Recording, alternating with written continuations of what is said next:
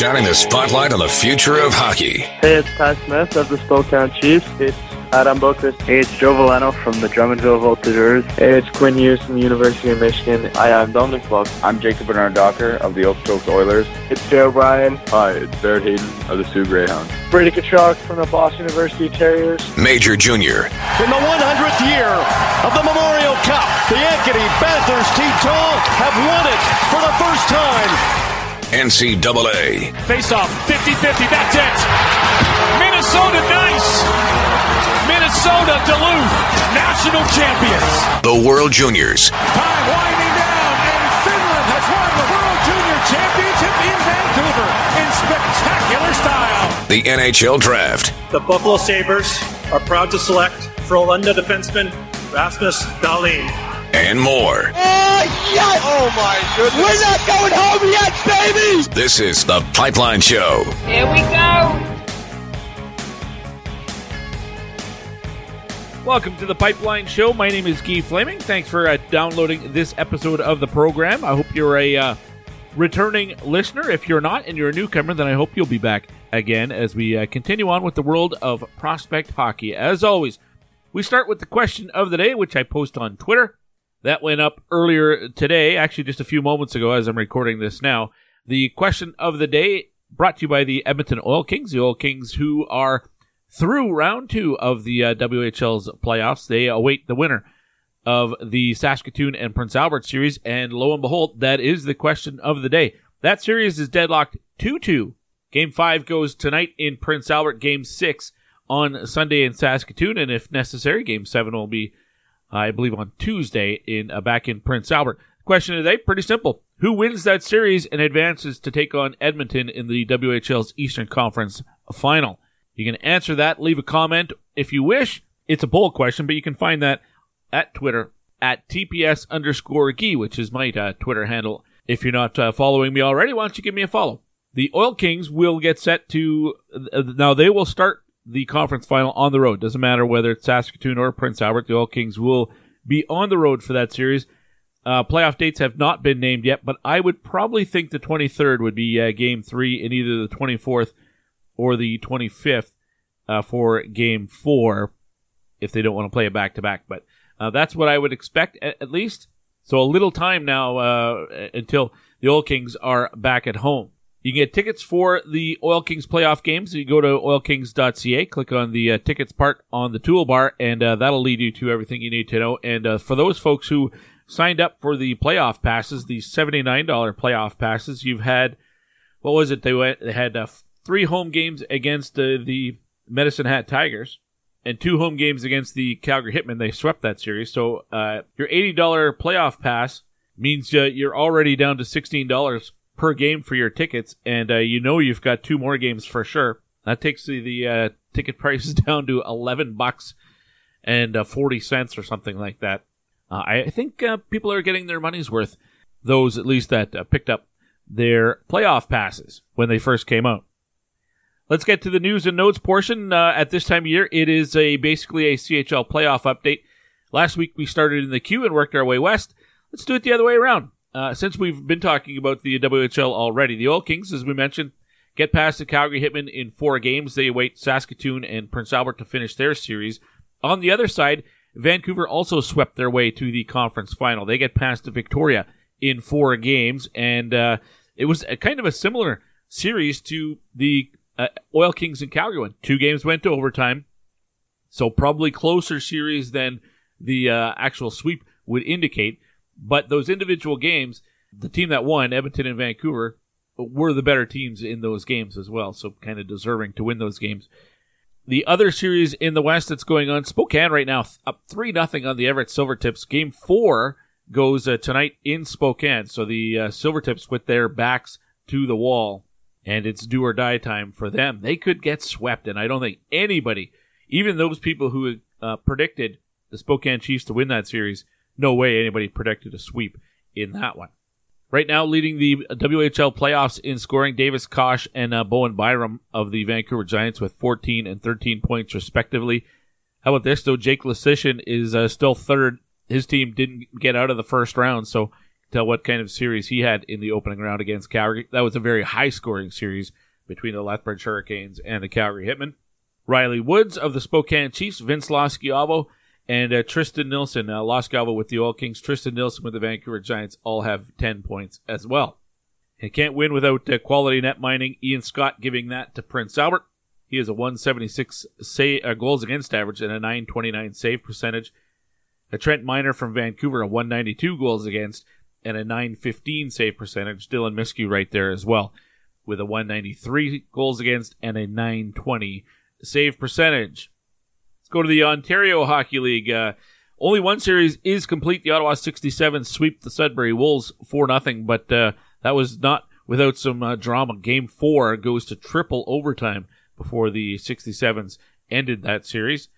They await the winner between Niagara and Oshawa. That series is tied 2 2, and uh, game five doesn't go until Saturday. So the 67s will have uh, a bit of a break here waiting for their next round opponent. Uh, in the Western Conference, both of those series could potentially wrap up tonight. The London Knights leading the Guelph Storm 3 1, and uh, Saginaw is up 3 1 on the Soo Greyhounds. Uh, the Guelph Storm avoided elimination, winning game four, 4 3 at home. And the Soo Greyhounds uh, won game four at home as well. Uh, they shut out Saginaw on that one, 3 0. Statistical leaders in the OHL playoffs, Evan Bouchard continues to lead the OHL in scoring. He has uh, 19 points. Owen Tippett hot on his heels. He has 17 points. Then you've got Lucas Chiodo uh, with the Ottawa 67s at 16. Alex Formenton of uh, London with 15, and uh, three players with 14 points. They are Barrett Hayton of the Soo Greyhounds, Morgan Frost also with the Greyhounds, and uh, Kyle Maksimovich of the Ottawa 67s. And a last stop in the CHL uh, is the Q.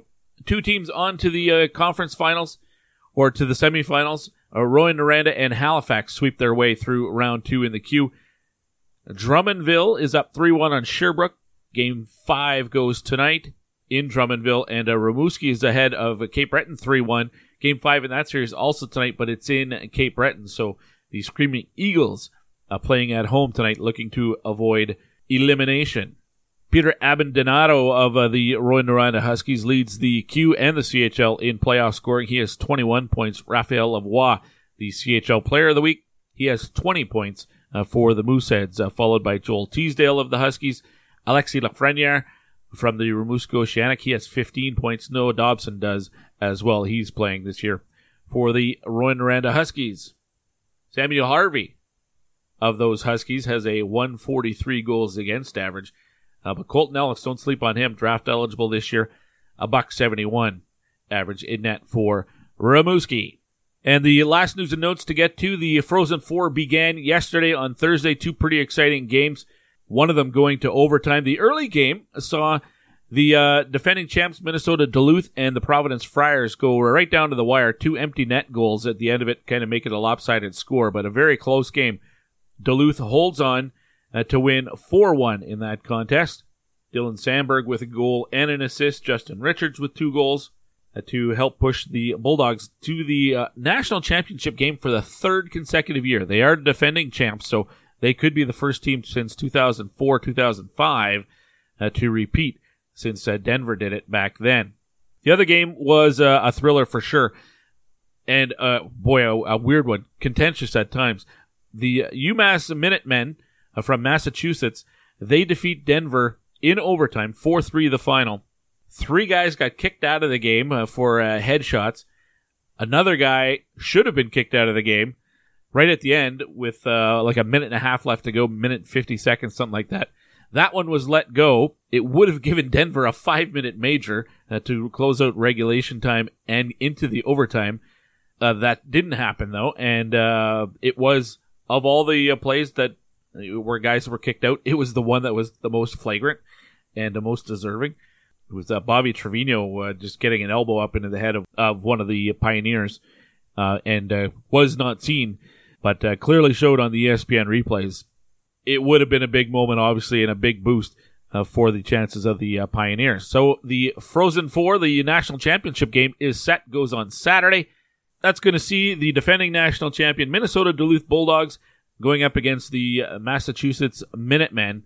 and uh, that should be a great game. We will uh, preview that game a little bit later on in the show. In fact, why don't we just get to what's coming down the pipe today? Only three guests today because of remember we had the Frozen Four coaches show earlier this week, but the timing to uh, put it all together was a little bit tricky. So uh, here's what's coming up on the show today. We will start with an in the dub segment for dubnetwork.ca. Keep up to date on everything happening around the Western Hockey League uh, by visiting our friends at dubnetwork.ca. Andrew Peard, the, the uh, voice of the Edmonton Oil Kings this season, uh, he's going to join us and uh, obviously update everybody on how the Oil Kings have got, got to this point and uh, look around at the other three series in the league as well. From there, we'll visit with uh, Brandon Ewanchyshyn, the uh, voice of the Spruce Grove Saints, as the Alberta Junior Hockey League final gets going this weekend. The Saints are on the road. They take on the Brooks Bandits, and we'll talk about that series with Brandon. And uh, we'll close out today's show. Just three guests today, but he's the show closer for sure. Dave Starman from uh, CBS Sports, and you can watch him right now on ESPN as an analyst uh, between periods.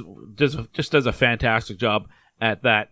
He's in Buffalo, obviously, and he will help set the stage for tomorrow's national championship game between UMD and UMass.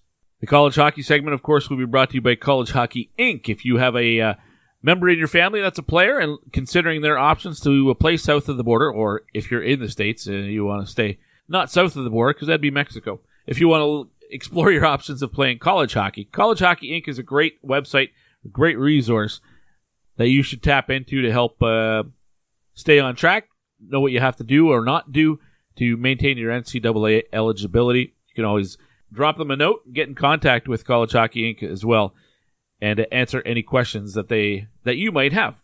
That's all coming up in a matter of moments. We will start with uh, our In the Dub segment. Andrew Peard of the Edmonton Oil Kings. He's up first here on The Pipeline Show.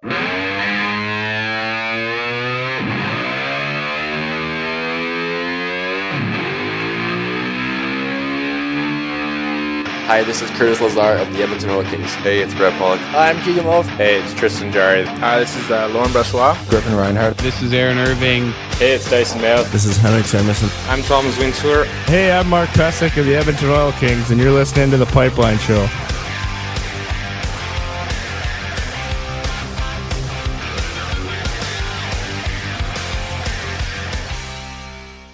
Nothing compares to the smile on a child's face after their wish has been granted. The Rainbow Society of Alberta is dedicated to granting wishes throughout the province to children who have been diagnosed with a life threatening or severe chronic medical illness. And you can help too. View the wishes, refer a child, and donate at rainbowsociety.ab.ca or get involved as a volunteer. Having a wish come true fills a child's heart with hope and happiness. Visit rainbowsociety.ab.ca today.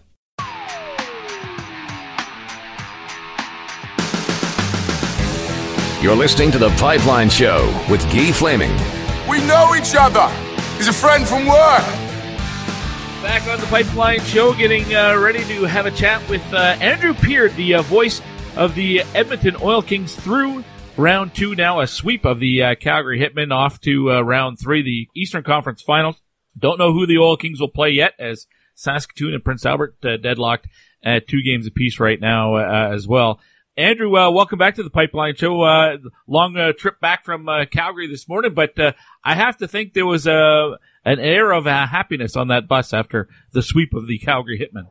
Yeah, absolutely. the guys were fired up, and um, you know for good reason. It, was a, a tough series, and it, it sounds weird to say that after a four game sweep, but the Calgary Hitmen certainly made the Edmonton Oil Kings earn each and every one of those four wins. Um, obviously, it got a little bit easier in Game Four with the the six nothing win as the, the Oil Kings were able to exert their will early on in that one and um, let the the doubt creep in on the Calgary Hitmen. Obviously, in the the 0-3 hole big enough, and then when you get down in that uh, pivotal game four, it's it's tough to find the motivation. So uh, credit to the Edmonton Oil Kings, though they they they went down to Calgary. They needed two wins. They wanted two wins. Uh, and they got the two wins. Well, and you mentioned that it's uh, it was tougher than it would look on paper. Two of those games went to overtime, and you go back to game one, and it was uh, really close to being a uh, victory in game one for Calgary. They uh, the Oil Kings tied it with uh, like 20 seconds left to go. Yeah, I mean, you, you look at this series, and there's a, a couple of mistakes by the Hitmen that really shot themselves in the foot.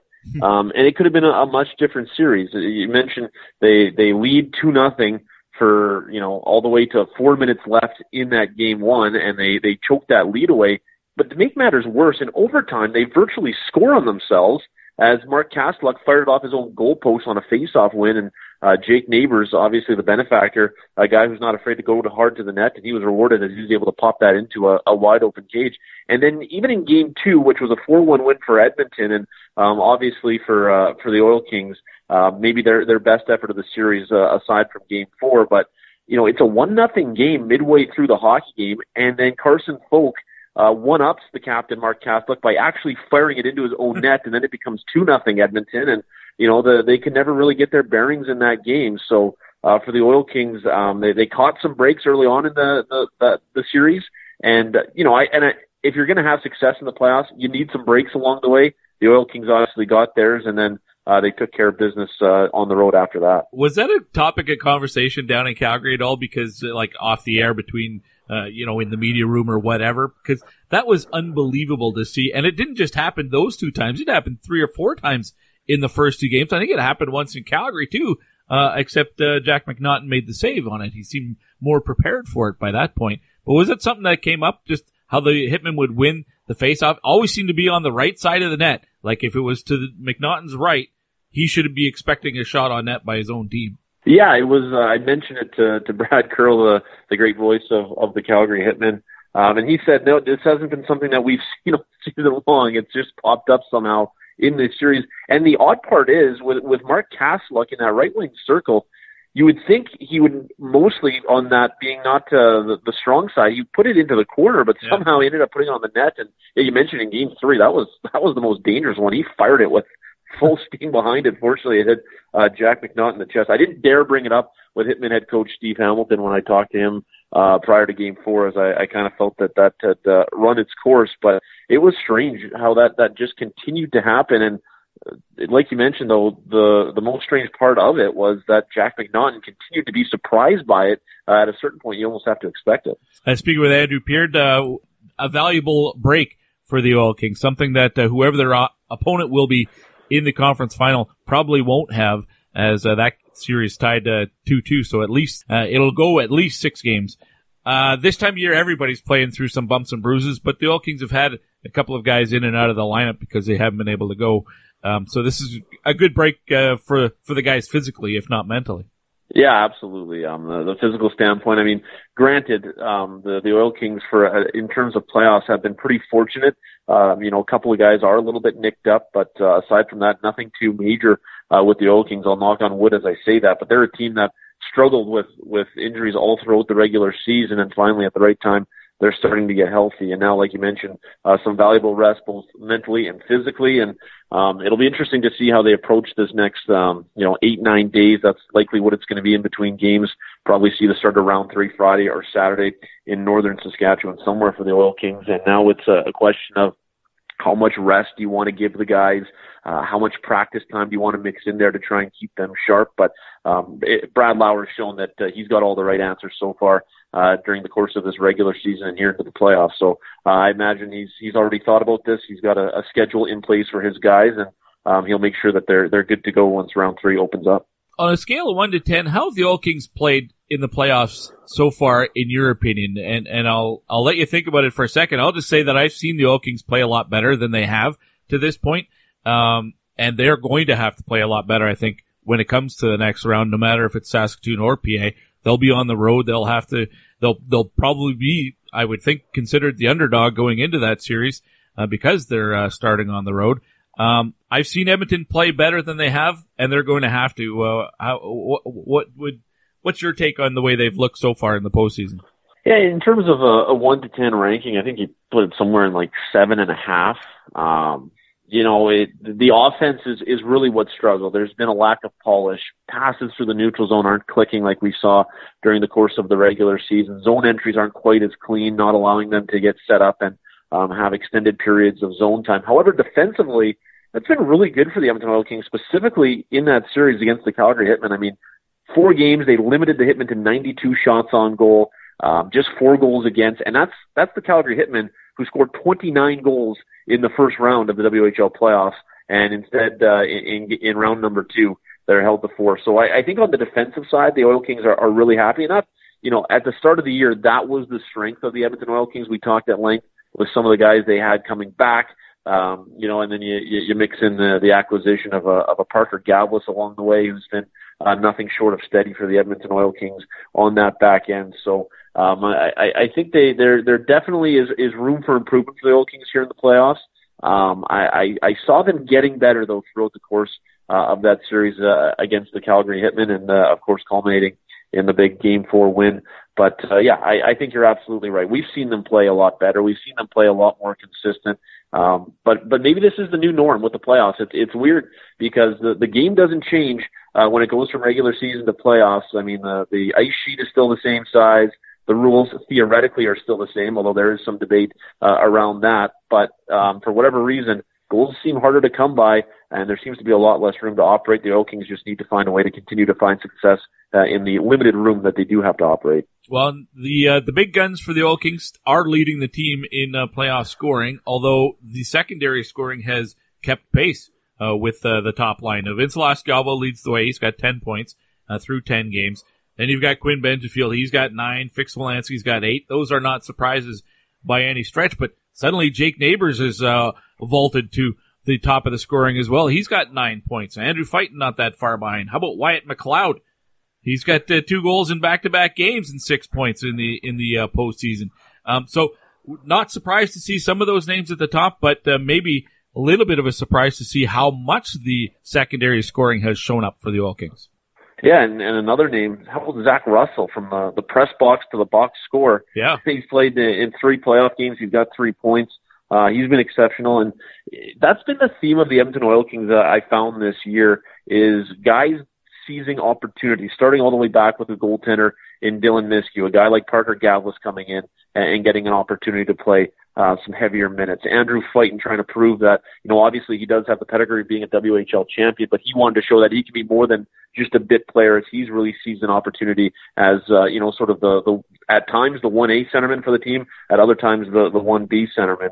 And it's just guys stepping up and, and, and finding their opportunity. And I think some of it has to do with, um, Trey Fix-Wolansky, who had just one point in the four games against the Calgary Hitmen, was held off the score sheet in the six nothing win. He is so heavily keyed on. I think a lot of teams are um, expelling a lot of energy trying to shut down the captain of the Edmonton Oil Kings, and that's opening things up for the other guys. Mm-hmm. You know, Scott Atkinson, he's he uh, and his line mates Vlad Alistrov and Andre Pavlenko. That was probably their best game in a while there uh, in game number four. They broke the ice and uh, and got that game rolling for the Oil Kings. And, and even further to the depth, this is by far my my favorite stat of this entire season and into the postseason is they've won eight games.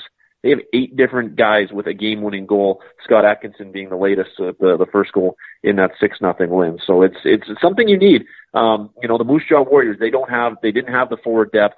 They lost out in four games in the first round. Look at the Everett Silvertips, a team that very top heavy, but there is some thinness down their lineup and now all of a sudden they're fighting for their lives against the uh, the Spokane Chiefs. So um, you, you need to have that depth, and this is the reason why. Because in the playoffs, things get a lot harder for your star players. You need those other guys to show up and, and do the job, and the Oil Kings have certainly got that. I'll ask you about the other teams in the league in a second, but I have to ask about the net mining for the Oil Kings. Uh, Dylan Myskiw started things off against Medicine Hat. After Game Three was a, a lackluster performance for the entire team, team, not just for for him, but Todd Scott comes in, cleans up the rest of the way in that series, Myskiw back in against Calgary wins all four of them, and uh, I mean he's been lights out, shutting the door. It's it's got to be a confidence thing for, although he hates that word, but Brad Lauer knows that he can throw either guy in, uh, and right now and there, and he's getting success uh, and having good performances from either guy. Oh, absolutely. I mean, you know, credit to Dylan Myskiw. He's a guy who's bounced back all year. Yeah. Granted, not a lot of times did he struggle. I mean, there was what maybe three or four games that you know, he he, he let in some some bad goals, but it it, it never compounded um, to uh, a stretch of two or three games. And, and you mentioned it, a lackluster performance in Game Three of that first round series, but not just by Dylan Myskiw, like you said. Um, it was the entire team. Unfortunately, the goaltender, he's the most noticeable player oftentimes when things don't go right.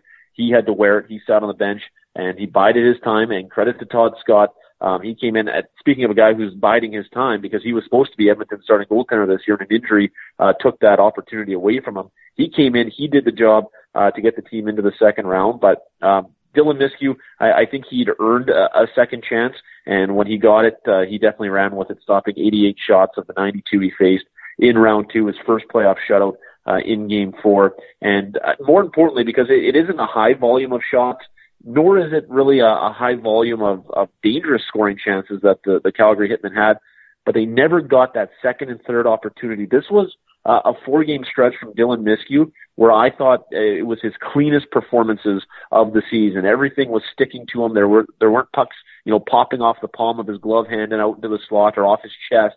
Everything was swallowed up in and around the net. He looked so calm. He looked so poised. And uh, the Edmonton Oil Kings heading into uh, round three, they're going to need their goaltender to continue to do that. All right, Andrew. I know uh, we haven't been able to see a lot of the other games in the uh, in the league because uh, the schedule is kind of every time the Oil Kings are playing, so is everybody else. It seems like. But uh, what do you take? What's your takeaway right now of Saskatoon and Prince Albert? It's the top two teams in the Eastern Conference, and uh, I know I heard you earlier today on TSN uh, 1260 here in Edmonton um, that it's not necessarily a big shock to see this series uh, dead even. Think it, it could very well go seven games, couldn't it? Easily, easily. I think both teams, um, the, the, their rinks are so hard to win in right now. Um, Saskatoon, when they fill that barn up, I saw one was at just about 8,000 for uh, game four of that series uh, against the Prince Albert Raiders. Um, and I think we could very well see the home team just hold serve throughout and Saskatoon getting down to a, a game seven in Prince Albert. They'll have to find a way to win at the Art Hauser Center. Uh, they were 0 for 4 there during the, the regular season so far, 0 for 2 uh, during this postseason. But, uh, you know, the, the Saskatoon Blades, um, had they gotten off to the start that the, the Prince Albert Raiders had, uh, they would have been in contention for top spot in that East Division, but it took them a little while, took some tinkering with their roster. But I mean, after Christmas, were they not neck and neck with points with the Prince Albert Raiders? Like it was yeah. um, losses so few and far between for the Blades that it really set up uh, what is turning out to be a, a real great series between those teams. And maybe the, the surprising part is I'm, I'm not surprised that it's tied at two. What did surprise me was I thought for it to be tied after four games Saskatoon was going to have to split the first two. I thought if the Raiders got off to a 2-0 start, um, they might just be able to run away with the series. So a big credit to Mitch Love and his staff for, um, you know, sticking with the, the game plan and, and uh, coming out in, in games three and four and getting that, that series leveled. Even in, uh, you know, game four, they gave up the first goal, a shorthanded goal, and they're able to bounce right back, score four unanswered to win that. So, um, you know, I, I've been impressed with, uh, with Saskatoon for, for quite some time now. And, yeah, no surprise for me that they're hanging in there with uh, the WHL's top team. Now, correct me if I'm wrong. I, am pretty sure Edmonton's record against PA this year was one win, two losses, and an overtime loss. Yep, that's correct. Uh, the, uh, the the three points they got were all in Prince Albert. What was the record against Saskatoon? I don't remember. Uh, they uh, it was two and two. They lost two games in regulation. They won one in regulation, and they lost one in, or they won one in overtime in Saskatoon. Okay. Well, bearing in mind they will, the Oil Kings will start on the road. They will be the underdog in the series. Is there a, a better fit in your mind, or does it really matter?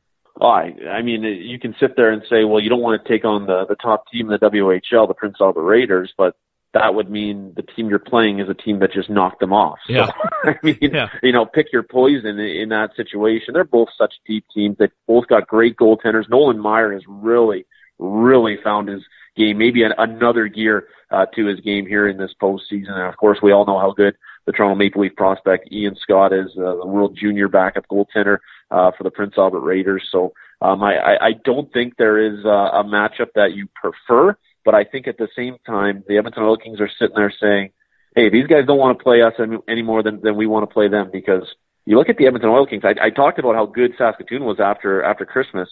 The Edmonton Oil Kings, in their last 21 games, they've won 19 of them. Mm-hmm. I, I don't know that anyone's on a stretch run quite as hot as the Edmonton Oil Kings. Some of the games haven't been pretty, but at the end of the day, they've gotten the results. So Edmonton, I, I think they're con- confident. I stumble on that word as Brad Lauer, as like you mentioned, has has made us double guess ourselves on on those uh, that phrasing. But um, I, I I don't see any reason why the Edmonton Oil Kings wouldn't be uh, full of confidence taking on uh, either of those two clubs. Out west, uh, the Vancouver Giants up three nothing on Victoria. That's not a surprise, but two of those games go to overtime. One of them, Vancouver, like shots were forty to twenty or something.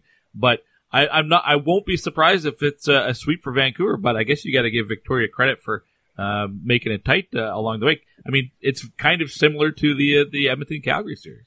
Yeah, no, absolutely, and you know, credit to to Victoria. I mean, they've they've got you know one of their best forwards, Corey McDonald. He's he's basically been suspended for darn darn near the whole series. I think he gets back if it goes to to a game five. They've got a ton of injuries as well. Uh, Griffin Outhouse has really been um, keeping the the Royals in those games, but like you mentioned, uh, the, the Giants have found a way. They've just been overpowering uh, over the Victoria Royals, and I mean, hey, Vancouver, they were the class of the BC division all season long. Uh, not really a surprise considering what's happened with the roster of the Victoria Royals to see that they're down uh, 3-0, but um, I, I wouldn't be surprised to see them put up a, a real good fight in Game Four and, and try and push the, the Giants as long as they can. Now, what has been a surprise is the Everett Silvertips are down three nothing. Uh, they lose the first two games at home. They've lost uh, by three goals, and the uh, next two games by two goals. Spokane Chiefs are just absolutely rolling right now. Yeah, and I, I remember though back at the the beginning of the season. I mean, Spokane was a, a, a team that was you know heavily favored uh, yep. amongst uh, you know sort of preseason pundits. And I talked about Brett. I talked to Brad Curl uh, the voice of the Hitmen prior to uh, Game Four down at the the Saddledome, and and I posed that to him. You know, are you surprised by by how well Spokane has played? He said, no, it it's been something that you've been waiting for all year. But you know, obviously Jaret Anderson-Dolan missed some time with injury, but it looks like they're they're really starting to find their groove. They've got an elite offensive talent, Jaret Anderson-Dolan. Riley Woods is having a tremendous playoff. I think he's up to ten points now in eight games. Five of them have been goals. Ty Smith for my money, maybe the the, the best defenseman uh, in the Western Hockey League this year. No one is as smooth as, as Ty Smith on the back end. And then uh, Bailey Brkin, he's a goaltender I, I saw last year uh, quite a bit when he was with the Lloydminster Bobcats in the Alberta Junior Hockey League. He can be a difference maker, and he has been. Uh, no Dawson Weatherill for the the Chiefs as uh, he went down with uh, what appears to be a season-ending injury, and, and Bailey Brkin has stepped in and provided real good goaltending uh, for the Spokane Chiefs. But for the Everett Silvertips, I mean, they're they're down uh, 3-0 in that series, but uh, again, uh, the regular season they had, I'm not quite ready to count them out. But uh, it's yeah. been a, a long time since the team came back from uh, an 0-3 hole. Great stuff, Andrew. Thanks for this. See you soon. Thanks, Guy. Thanks for having me on. It's Andrew Peard. He's been uh, filling in for Corey Graham this season after Corey had extensive back surgery uh, in the offseason last year, uh, not back up on his feet and uh, ready to ride the buses yet. So Andrew's been uh, doing it all season, done a great job. Oil Kings uh, waiting patiently to see who they'll play. The poll question once again: Who do you think that will be uh, for the Oil Kings in the uh, Eastern Conference Final? The uh, the poll is on Twitter at TPS underscore geek. and either vote for Prince Albert or Saskatoon. It'll be one of those two clubs. Game five goes tonight in Prince Albert. Up next on the program, we're going to uh, look ahead to the AJHL final. The Alberta Junior Hockey League uh, Championship Series gets going this weekend down in Brooks. Usual suspects, the Brooks Bandits and the Spruce Grove Saints. After this season, it'll be 10 years where the AJHL champion is one of those two teams. Five times it's been the Saints, the last, uh, and four times it's been the Brooks Bandits over the last nine years. And it'll be one of those two teams once again, and they, it's it's like they trade off. Two years of Saints, then the next two years it's the Bandits. Two years of Saints, two years Bandits. Last year's Saints. So if the uh, pattern holds true, then the Saints uh, would be uh, champs again. But the uh, Brooks Bandits, well, they've got some advantages going into this series, and we talk about that in the next segment. Brandon Ewanchyshyn, the uh, voice of the Spruce Grove Saints, is my guest. We'll tee up the AJHL final next here on the Pipeline Show. Pasichnuk with a fake shot, and he goes the other way, spinning a couple more spins, two or three of them. Brinson Pasichnuk. Pasichnuk with a shot. He scores! Far down! Brinson Pasichnuk. Are you serious? Hey, it's Brinson Pasichnuk from the Arizona State Sun Devils, and you're listening to The Pipeline Show.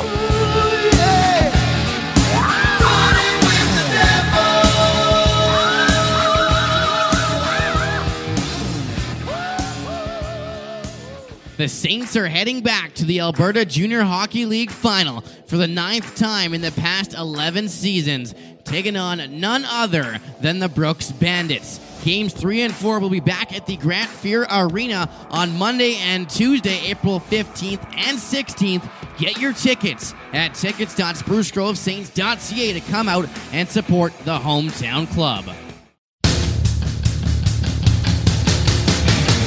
You're listening to The Pipeline Show with Guy Flaming. Kneel before Zone! Welcome back to the Pipeline Show. Let's get inside the AJHL as the uh, Inter Pipeline Cup finals are set and getting ready to kick off this weekend. The Spruce Grove Saints on the road in Brooks uh, to take on the uh, Brooks Bandits uh, for the what will be the tenth year in a row. The AJHL champion will be either Spruce Grove or Brooks. Ridiculous. Uh, it's like having two dynasties going on at the exact same time, uh, almost. Uh, Brandon Ewanchyshyn, the uh, voice of the Saints, joins me now. Brandon, uh, quite honestly, I mean, you have two teams. The Saints have won it five times. Brooks has won it nine times, all in the last nine years. It's it's a ridiculous uh, string of success for both of these clubs. Yeah, I mean, you said it. It's, it's almost like a dynasty going on, one in the north, one in the south, and they always tend to meet each other in the final. Um, it's pretty exciting, honestly, from the perspective of a Saints organization. It's fun to always be part of that winning culture and go on that ride deep in the postseason. I'm sure the same thing on the Bandit side of things. And, you know, this year could be probably one of the toughest years to predict who's going to come out on top. Both teams are very, very evenly matched, five on five.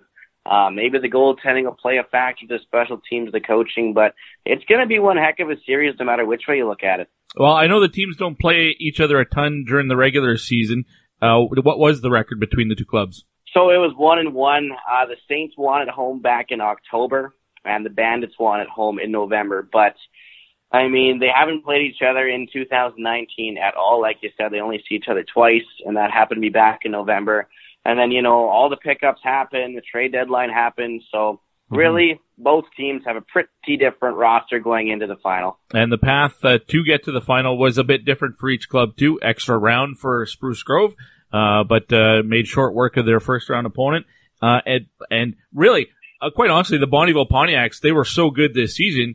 The Saints steamrolled them and then got past uh, the uh, Sherwood Park Crusaders after going down two games to none as well. So pretty impressive job by the Saints to get to the final uh, with their. They had a couple of tough opponents along the way. Yeah, I mean, great job by the coaching staff, the management group to do that. Like you said, I mean, from an organizational perspective, I think we were pretty surprised to uh, get through the Bonnyville Pontiacs as easy as it was. I think nobody in the entire AJHL community thought that would be a sweep. I take it back to game two in Bonnyville, double overtime win I also should mention that the Saints were down 3 nothing 15 minutes into that first period. They rallied back to tie it, forced double overtime, and then a fluky goal. I don't want to say a lucky goal, but Jordan Byro off the defenseman's shin pads and in the back of the net, and that brought the Saints a 2 nothing lead going back to Spruce Grove. And then I think the momentum kind of carried itself throughout the rest of the series, but that game two double overtime win definitely a big turning point in that series. Then you move on to the Sherwood Park Crusaders. It was it was pretty cool to be part of that. I mean, two Edmonton teams that haven't played each other in over a decade in the North Finals. Um, I think they were calling it the Suburb Series or the Battle of Highway 16. I mean, both barns were absolutely packed. It was about a 60% to 40% split of fans, usually on the home side. Um, but, you know, going in there and losing game one and game two, going back to Spruce Grove down two nothing was, was a little weird. Um, game one, I think the Saints did deserve that loss. They didn't play up to snuff. Game two, I don't think they deserve to lose in overtime.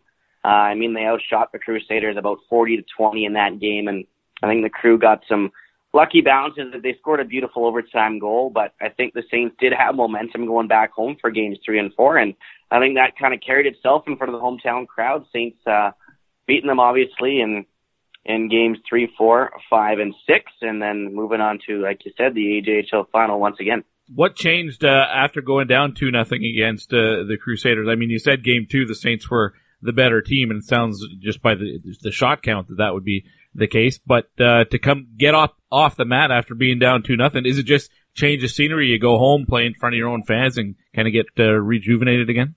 Yeah, I mean, change of scenery definitely had a huge part of it. You know as well as I do how much easier it is to play at home. You, drive yourself there. You got your own dress. You're to be on routine. Makes life a little easier. But uh, I think the coaching staff really didn't change much. I think they were pretty happy with the game two performance. They just needed to execute, put the puck in the back of the net a little bit better. Um, Brett Trentham, a guy that didn't play since November 28th, came back for game three. Um, he was a huge part of the championship win last year, a huge leader in the room and on the bench. And uh, not to say that that guy really contributed on the box score, but what he did behind the scenes, I think, really was that missing component that the Saints needed to be successful. And in saying that, he had a huge goal in Game Six as well. All right, Brandon, let's uh, look at these two rosters head to head a bit closer. And you mentioned goaltending, how it could be a factor. Matthew Davis in net for the Saints, he's got really strong numbers and has played a lot. He's got 14 games. He's seen 285 shots. He's got a 916 save percentage. Um, that's really impressive. And the and 181 goals against average. Compare that to Pierce Charleston with the Brooks Bandits, who I'm sure is a good goaltender, but boy, he's uh, got a, a sub 87% save percentage and he's seen 100 fewer shots than Matthew Davis. On paper, this doesn't look like a very even comparison, uh, and very much in favor of the Saints. Is that fair?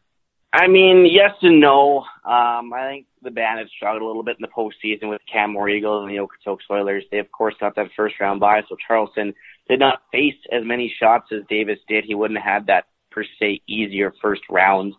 Um, when we played against Pierce Charleston this year, he played both games against us, one in October and November. He was solid.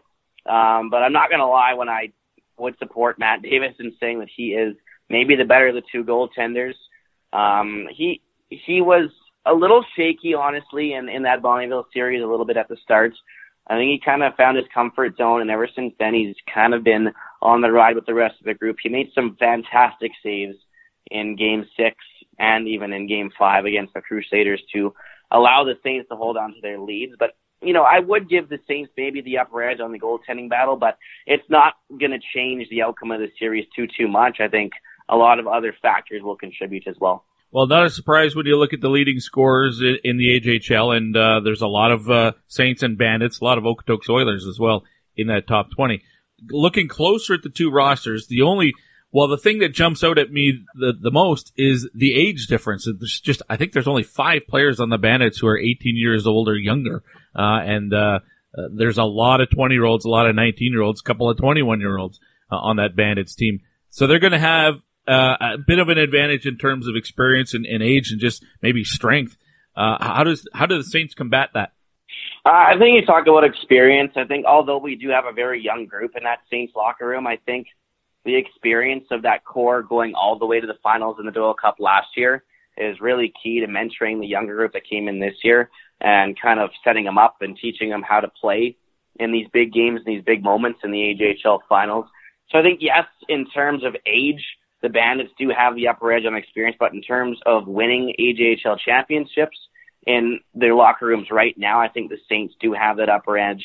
Um, you look at a guy like TJ Lloyd, Dylan Borley, uh, Brett Trentum, Tanner Hickey, uh, all guys that were part of the core last year that are now part of the leadership group. Uh, Jordan Byro, guys that I think really mentored the you know 16 and 17 year olds and are kind of leading the charge here. And then you look at a guy like Ryan Peckford that came back from the WHL mid-season. Obviously, he's 19 years old, has some extensive playoff experience in the dub. He obviously a huge asset as well. So the experience is a factor, but I think that the Saints and Bandits, if anything, are pretty evenly matched at the end of the day. Does home ice play a, a big factor in this? We talked about it, how it was beneficial for the Saints to come back after going down 2 nothing to Sherwood Park.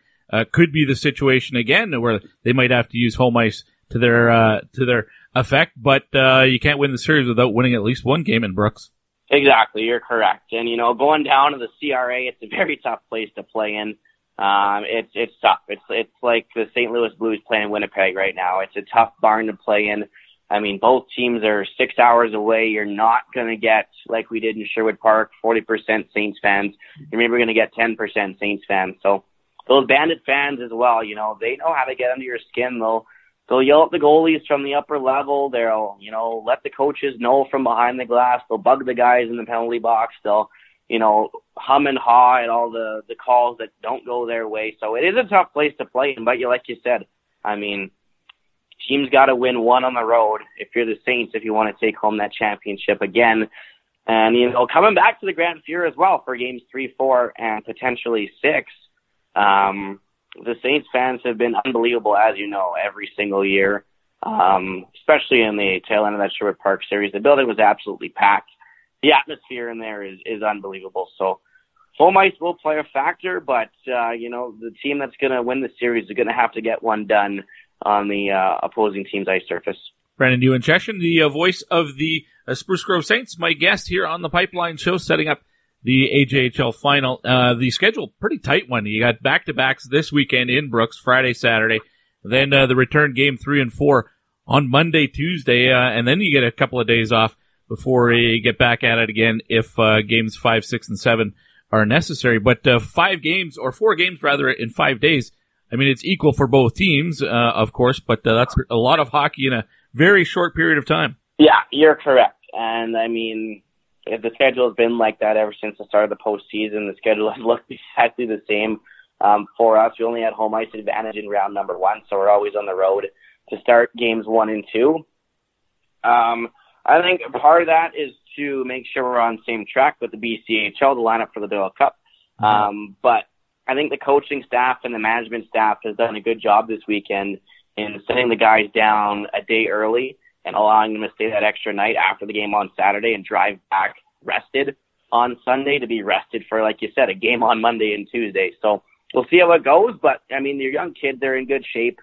But uh, you, no matter who you look at, no matter what level, it is a tough schedule, no matter what. Now, uh, for casual fans who uh, might not uh, follow the the junior A loop as as closely as uh, they probably should, uh, the national championship is in Brooks, so they're going to be there automatically. Uh, if uh, the Saints don't win this series, do they still have a, a another option, another avenue to get there, or are they done too? So that's the part where it gets really interesting. Um, I've asked a lot of people. I've gotten some straight answers. I've gotten some confused answers. to the best of my knowledge, the winner of the AJHL automatically goes to the Doyle Cup, regardless of who it is. But if the Bandits are to win the AJ, the BCHL team will automatically be in the RBC Cup. Now, if the Saints win the AJHL, then, you know, that Doyle Cup is a battle, meaning, you know, whoever wins that will go to the RBC Cup. Hmm. Um, personally, I don't agree with sending the Bandits to the Doyle Cup. I don't think there's a reason. Uh, it means nothing. I would rather have some competition for, you know, both teams, both sides, both fan bases, regardless if it's Vernon or Prince George. So, to the best of my knowledge, the AJ winner has to go to the Doyle Cup no matter what. If the Bandits win the AJ, the BCHL team is automatically in. Interesting, very interesting. That uh, adds a lot of fire, uh, fuel to the fire uh, for the uh, AJHL final. Brandon, looking forward to the uh, the games. Hope I can get out uh, and watch uh, a couple of games in Spruce Grove. Uh, at least uh, if we get the chance, the Oil Kings are uh, done for a little bit now, so I might be able to swing out there for games three and four. Appreciate your time today. Yeah, you betcha. Thanks for having me. Always a pleasure. Should be a good series. Hopefully, it's a long series, and uh, hopefully the uh, Saints find a way to get to the RBC Cup this year. Uh, whatever uh, sort of a channel that an avenue they have to take to make that happen. Uh, hopefully, it happens. It'd be great to see both of these clubs at the RBC Cup. Number of these players will move on uh, from the Alberta Junior Hockey League and play Division One NCAA hockey, and that's where we're head with the final segment of uh, the episode this week as the NCAA National Tournament wraps up. The Frozen Four kicked off yesterday. There are two games, and the national championship is set uh, for Saturday. We preview the final and we look at the last night's games as well. Dave Starman from ESPN and CBS Sports Network. He's my guest next here on the Pipeline Show. Minnesota Duluth gets it again. Tynan goes out of there on a terrific call. Third power play of the game for the Bulldogs. Fontaine dropped it in the middle. Great pass. Connolly scores! Mike Connolly, power play goal! Somebody shut the door. Ladies and gentlemen, from Calgary, Alberta, Mike Connolly, University of Minnesota Duluth National Championships 2011, and you're listening to the Pipeline Show. Ah, you babes, all about your Madison shoes. We got a thing we call the Madison Blues. We do the Madison Blues. We do the Madison Blues. We do the Madison Blues, baby. Rock away your blues. Passion, talent, development. NCAA hockey offers all that, and its players graduate at a 90% rate. Joe Pavelski. Backhand score! Wow, what a goal! Johnny Gaudreau. And Torey Krug. We're stars on campus before the NHL stage. Whether you are a fan or a player, nothing compares to college hockey. Visit collegehockeyinc.com and follow at college hockey. Champions of the college hockey world.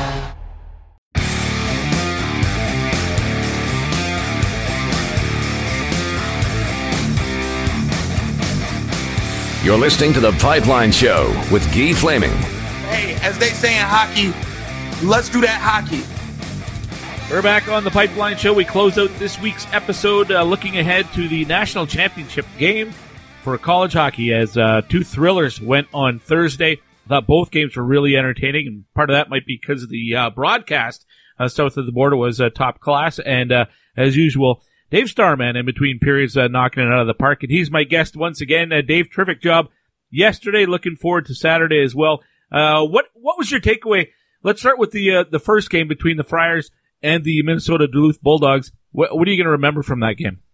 Uh, it was funny because it was it was one of those games that really needed a cup of coffee early. You know, it just it didn't have a lot of didn't have a lot of push to it as each team was feeling the other one out, and they're teams that are built somewhat similar, so they're you know, it was almost like it's almost like looking in the mirror at times as, Yeah. as each team steered across the way. But you know, I thought that as the game went on, two things emerged. Number one is you saw the passion, the intensity, and the energy that Providence College brings to every game they play, and, and that's certainly a reflection of their head coach Nate Leaman and, and, and the style that he has gotten his group to play. But on the other side of it, you really saw the stick and culture and veteran savvy and poise of Minnesota Duluth. And they're just, they're never in a game they don't feel comfortable in. I think it's a really unique quality about this group. And a lot of it has to do with, with their head coach who seems to get calmer and more relaxed the bigger the games get. A lot of that has to do with the fact that, you know, they're now chasing their third title in nine years and, and playing in their third straight national title games. I mean, this is a group that knows how to handle pressure. It's a group that knows how to play uh, from behind if they have to. They know how to chase the game. They know how to not spend too much nervous energy on uh, things that are kind of out of their realm. And uh, once again, Hunter Shepard proved that he is, you know, in the upper echelon of goaltenders in, in the NCAA. I thought the third period he made four or five saves that were game savers, and as usual, UMD's fourth line proved to be the line that could determine the game. Ross, Exel, and centered by Jade Miller. Uh, that line has been lights out since the beginning of the year. I think it's the best fourth line in the NCAA, and each and every game, that line seems to factor in and do really good things. Felt like uh, for me almost like a heavyweight fight where two two juggernauts are just kind of trying to, as you described, uh, trying to feel each other out for a while, and then you start getting the bigger blows, and eventually UMD wins that game. And you contrast that with uh, the second game with Denver and UMass. That was like a featherweight fight where it was just speed, speed, speed. And guys, I mean, that was really entertaining hockey game. Goes to overtime. Obviously, that's going to be a thriller, uh, no matter what level you're playing at. Um, what do you think of that game? And, and obviously there was a lot of controversy with the, the three players tossed out and the, the one who wasn't, who probably should have been. Uh, what do you think of the UMass Denver game? It was it was a really unique game. I thought for bits and pieces of it. You know, you have to, sorry, Denver gets the lead one nothing early on the power play, and you know their power play not been connecting very well. So I mean, you know, they get that going for them, and, and they're starting to feel good. I thought the pace off the hop was was pretty good, and then Denver really gets into penalty trouble, and and the UMass power play goes to work, and you saw the three goals they scored.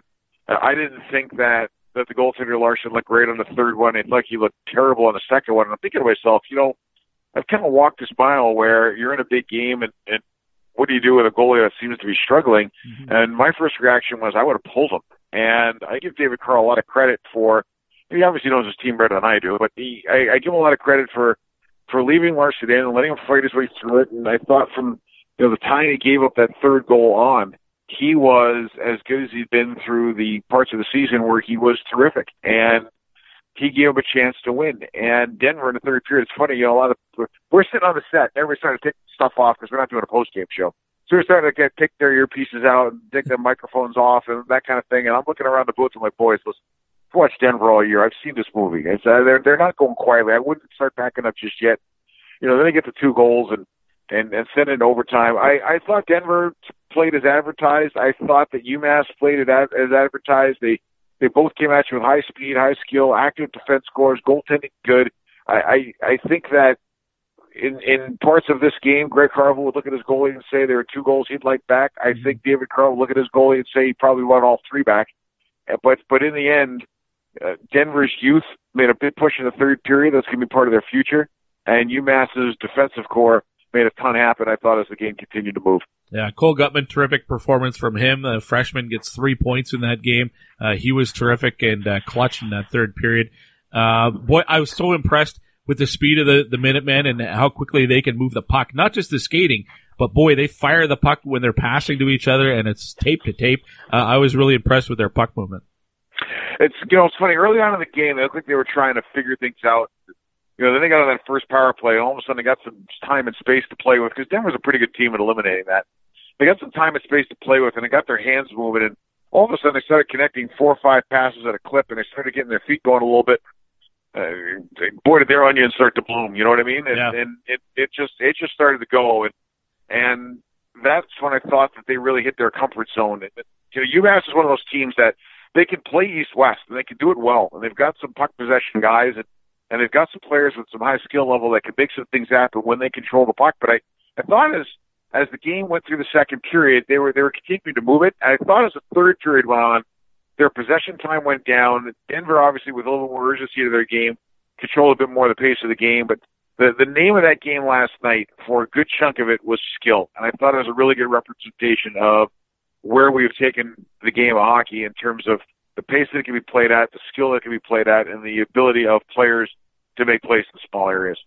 Dave, I was watching the game yesterday uh, with my uh, father-in-law, and with, with all the guys getting kicked out of the game, he was getting a little frustrated. He didn't think they were deserved, and I know at a lot at other levels those might have not been game misconducts, but at the collegiate level, and you described it really well. Any contact to the head means you're in in trouble. You agreed with all three of the ones that uh, that were called. He- Here's here's a good one because I tweeted last night when I saw a lot of the reaction going on. I'm like, hey, listen, here's here's the deal. You can hate the rule, and there are a lot of people who do, but to the officials' credit, on all three calls, they got it right. Yeah. And I don't think it was a really well officiated game. I was not a not a huge fan of the way the game got called, but you know what? That happens. It's subjective.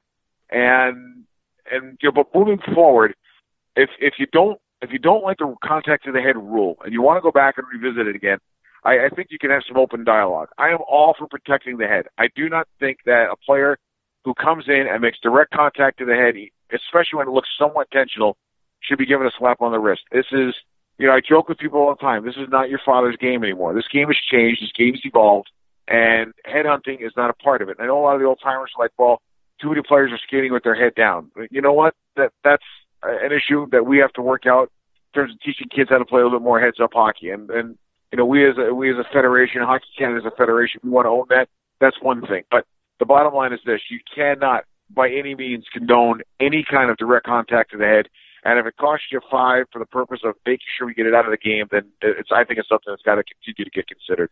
Now, yeah, at one point you did mention that you thought they uh, were all deserved of uh, the game misconducts, and uh, the last one I think you said uh, maybe even a DQ. What was the difference? What's the difference between a disqualification and a game misconduct? Would it carry a one game suspension?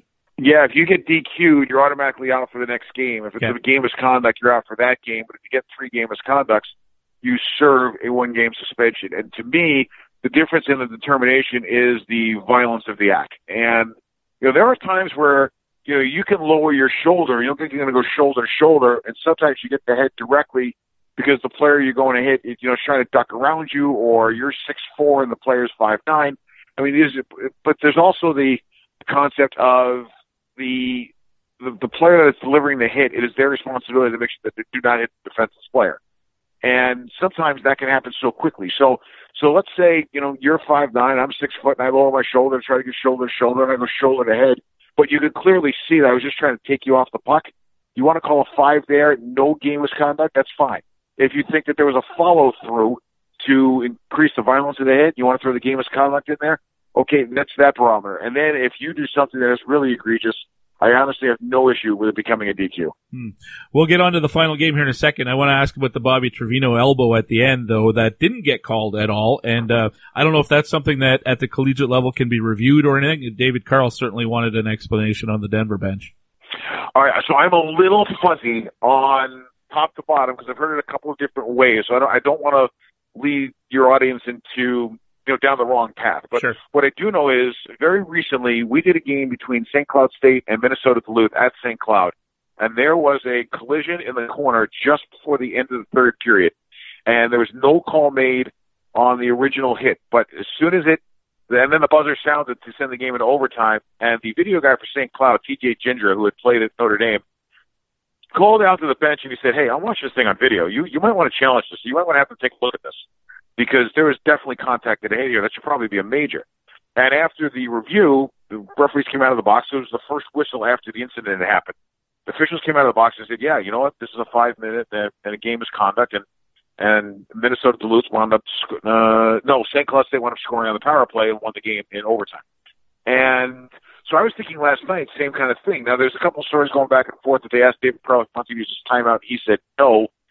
He was going to get another timeout once overtime started anyway. So I, I don't, I don't exactly know the true story. I've heard a couple different versions from a couple different players. I mean, from a couple different sources. I'm not big into hearsay, so I'm I'm hoping that the actual explanation comes out along with everything that has come out today. I mean, I thought it was a, a legitimate call if they had made the major there. I mean, I thought that would have that would have warranted it. But I'm trying to get a little bit more squared away on what the exact protocol was at that point in the game regarding uh, whether it was a review, timeout needed, and whether or not the officials had the opportunity to take a look at it before anybody challenged it. Fair enough. Uh, Dave Starman, uh, analyst extraordinaire with ESPN, CBS Sports as well. Uh, you can watch the uh, Frozen Four, uh, the finale, the national championship game on uh, Saturday, tomorrow. That's south of the border on ESPN. And which which channel? Which ESPN channel is it on, Dave? I think it's E ESPN two down here and TSN two up there. Yes. Okay. Uh, let's set up the uh, the big game. Uh, UMass against Minnesota Duluth. Uh, the first thing that jumps out at me is that power play for UMass so deadly. How key is it for Minnesota Duluth to just keep this game five on five? I, here's the funny part about it. Until about a month ago, the best penalty killing unit in the country to almost a historic pace was Minnesota Duluth. And then they hit a hiccup in St. Cloud where the Huskies lit them up two games in a row and then it struggled again the following weekend until it finally righted itself. And you know, I don't think it's got the edge that it had, but it's still pretty good. So, you know, I think it's a very intriguing matchup for the fans at home in terms of what to watch, and that would be the UMD penalty kill against the UMass power play. Those are two elite level units that could go head to head, and I think determine this game. If UMass doesn't score a power play goal in the game against Minnesota Duluth, I think they're going to struggle. I, I, I'll be honest with you because UMD has got that veteran poise, it's got that savvy, they know how to manage games. I really think if they don't do anything to beat themselves, they should be somewhat the favorite in this game. But on the other hand, if UMD does get into penalty trouble, and again, you're not playing with your conference referees, you're playing with guys that may be seeing you for the first time all season long. So whereas an NCHC crew or a Hockey East crew might know where you're pushing the envelope and where you're not, you know, a, a non-conference crew might not. So this is where each team's got to has got to really make sure they take care of their own discipline. And UMass is a faster team; they can wind up drawing UMD into some penalties with their speed. So I think the dynamic of this game is you set up really well. The power play of UMass and the penalty kill of UMD. To me, the winner of that game within the game probably wins the game. Uh, I was uh, impressed with uh, Mario Ferraro yesterday uh, with uh, UMass, and I, I saw the uh, one of the regional games that the Minutemen played as well, and he was really good there. Um, I, I'm sure he gets overshadowed a lot because of uh, Cale Makar, and uh, Makar obviously I, he'd be my vote for the Hobey Baker uh, today. But uh, Ferraro was a really, really good player, and I, I'm not sure if it was you yesterday, uh, but uh, somebody made the point that uh, Greg Carvel actually said it on my show as well that he's kind of the guy that makes it go uh, for that team, even though McCarr gets all the highlights and, and the headlines. Ferraro is the guy that he's the straw that stirs the drink. It's funny. He was a really good minus two yesterday, if if that makes any sense at all. Yeah. It- and the thing I like about Ferraro, he's a really, really good transitional defenseman. He's a big, thick kid who reads plays well. He gaps up really well. Like most of the teams in Hockey East, most of the teams in Hockey East are really good with their sticks. They good stick discipline, good stick positioning, a lot of poke checking, a lot of stick checking. Whereas against the HC is a little bit more of, you know, if you want to go to the net, you're going to eat lumber type of thing. And and I, I was really impressed with Ferraro all season long and how well he uses stick to defend, how well he kills plays, how well he gaps, how well he angles, and how quickly he can transition from picking a puck off the stick of an opposing player and turning the puck and getting himself going north pretty quick and joining. He's I, I just think his hockey IQ is terrific, and I and I think his ability to read the rush and gamble a little bit is is a good thing. I, I wouldn't say he's a cowboy, but he's got a little Wild West mentality in him when it comes to taking a risk to, to shut down a play and get going the other way. He's a real good skater too, and that I mean everybody. Yep. It seems like if you're going to play for uh, Greg Carvel, the first thing you got to be able to do is skate. It, it seems like everybody on that team's got wheels. If you're going to make the NCAA tournament, you got to have a team that can skate. That's really what it comes down to. It's very rare uh, that you don't. The, the game is so evolved, and you know teams that kind of have the bigger, older, stronger, faster players are starting to make a little bit more hay than even ten years ago, where just the blue blood programs with the high end guys were were dominating. But the the one thing you see in a lot of these programs, and I get to watch a lot of them practice, which I'm really fortunate. Uh, the one thing you see is the emphasis on skill development and skating still at the NCAA level with with a lot of these players because each one of these coaches know that if they want to move their players on, they've got to move on players that can skate. But the other thing is if they want to make the NCAA tournament, try to win a national championship, uh, the key cog in their wheel is going to be guys that can move.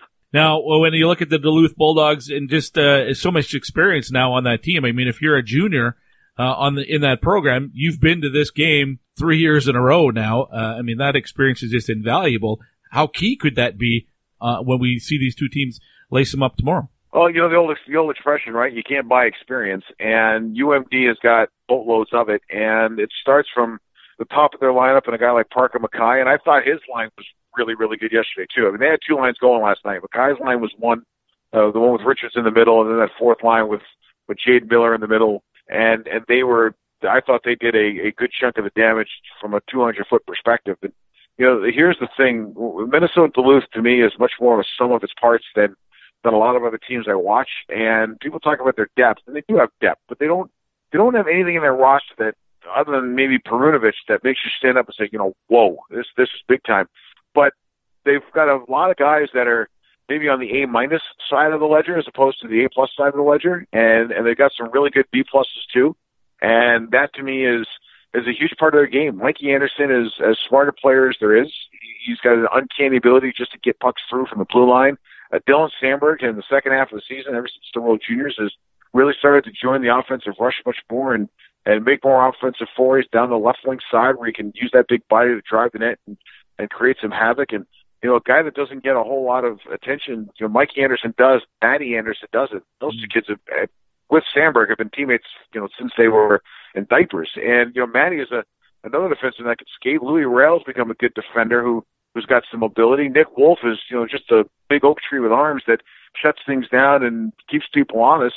So it's a it's a real good defense core that that can make a lot happen. And the experience of their back end, to me, is a huge reason why I look at them as a team that can repeat, just because of the fact that they don't get rattled and they know how to manage games.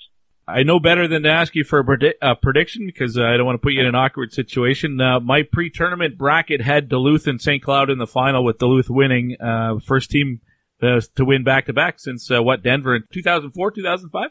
That is correct. Yeah, Denver 04 and 05. And it's funny to think too because you could have a good St. Cloud. You might have had a St. Cloud UMass matchup if if St. Cloud had gotten through the bracket. And I was always thinking to myself that you know, mean, maybe that would have been fun to watch too. But mm-hmm. uh, like I think here's the thing. I, I would say to you this. To me, it is. It comes down to I believe if UMass gets three or four power plays in this game, they can connect at least once. It will. It could potentially determine the game. All right, we'll watch for that. Uh, worth noting as well, Parker Mackay and Cale Makar, both uh, leading their respective teams in scoring, both from Alberta. Dave, I'm just going to leave you with that. Uh, the pride of Irma, Alberta is Parker Mackay. yep, following in uh, Carson Soucy's uh, footsteps as a an Irma Alberta right. product as well. Dave, uh, really appreciate your time as always. Uh, fantastic job on the broadcast. Uh, really looking forward to the final tomorrow. Thanks. I'll talk to you soon. He's the best. Dave Starman uh, of ESPN and uh, CBS Sports Network uh, always does a terrific job, not just when he's on the show, uh, although that's the case too, but uh, when I watch those games out of the States and am able to watch the games where Dave's part of the broadcast team, usually in between periods, uh, because this time of year at the Frozen Four, he does such a great job. Really is able to take um, complicated scenarios on the ice, things he's looking for, and he's able to describe it and break it down in a way that is easily digestible for people who uh, maybe aren't wired that way uh, to watch hockey that way. Like me, I'm, I'm actually not an X and O's guy, uh, but when uh, a guy like Dave explains things and breaks things down, makes it a lot more interesting, for sure. That's going to wrap up this week's episode of the show. Uh, before I go, though, a couple things I wanted to mention. Remind you that uh, if you have broken hockey sticks uh, laying around your house and you happen to be in the Edmonton area, or if you're out on the East Coast, uh, get them to the store next door. And uh, if you're in the Edmonton area, the way to do that is to take them to United Sport and Cycle, just south of uh, White Ave. They have a collection bin. They're going to take all the sticks. They're going to ship them out to the store next door. If you're on the East Coast, there are a few more drop spots. Uh, go to the store nextdoor.ca and uh, they'll have everything that you need to know about where to take the sticks if you're out there. Also, you can see the catalog. All the what do they do with the sticks? All the things that they make. Great stuff for your uh, recreation cave. So you know, uh, benches and chairs and tables and picture frames and uh, they just there's so many options. Really cool items there uh, for sure. Um, something for any kind of a sports fan, that's for sure. And they even take ideas. So if you have some sort of you know concept in your head, you can uh, explain it to them, and they might uh, be able to execute that for you and build it for you. And uh, bottom line is, this is a company that uh, uh, works with and and hires supports people with disabilities. All the employees there have disabilities. It's people. It can be challenging for people with disabilities to find employment, and the store next door helping out their community by doing that. It's fantastic. I was interested in supporting it. Hopefully, by talking about them on the show the last several months and, and uh, uh, getting the word out there. I've spoken with the Edmonton Oil Kings. They're going to be uh, taking a bunch of sticks to United Cycle and uh, shipping them off as well. So, a really worthy cause, and uh, kudos to the, all the folks there uh, behind the scenes at the store next door. Lastly, a quick apology for patrons who uh, sign up and support the show through patreon.com slash the pipeline show you usually get early access to all the shows this week's this last episode here this week just came together so quickly uh, that uh, didn't really actually have time to uh, put up the early access stuff at the Patreon page. Uh, so that is abnormal. If you've been a patron for a while, you know that uh, that's normally the case. That you'll have heard all of these interviews for two or three days, but um, with uh, the Frozen Four timing and uh, the way the CHL playoffs, it, things change so quickly this time of year that uh, these interviews kind of came together all at the same time so there was not time to get the early access up. So I apologize for that, but I do sincerely appreciate everybody who has signed up to help support the show at patreon.com slash the pipeline show. Next week on the show, we'll continue on. We'll maybe put a cap on the NCAA season. We'll look ahead to the uh, playoffs in the USHL, and right around the corner, we'll get you up, caught up to speed on the CHL playoffs. Maybe we'll know the third round uh, matchups across all three leagues. And uh, we'll go from there. It's playoff season, everybody, and uh, the World U18's not that far away either. So we might get back to the 2019 Draft Spotlight. We'll tackle all of that next week. So between now and then, get out and watch some junior college hockey so that you and I can talk about it next week on the Pipeline Show. Till then, my name's Keith Flaming. See ya.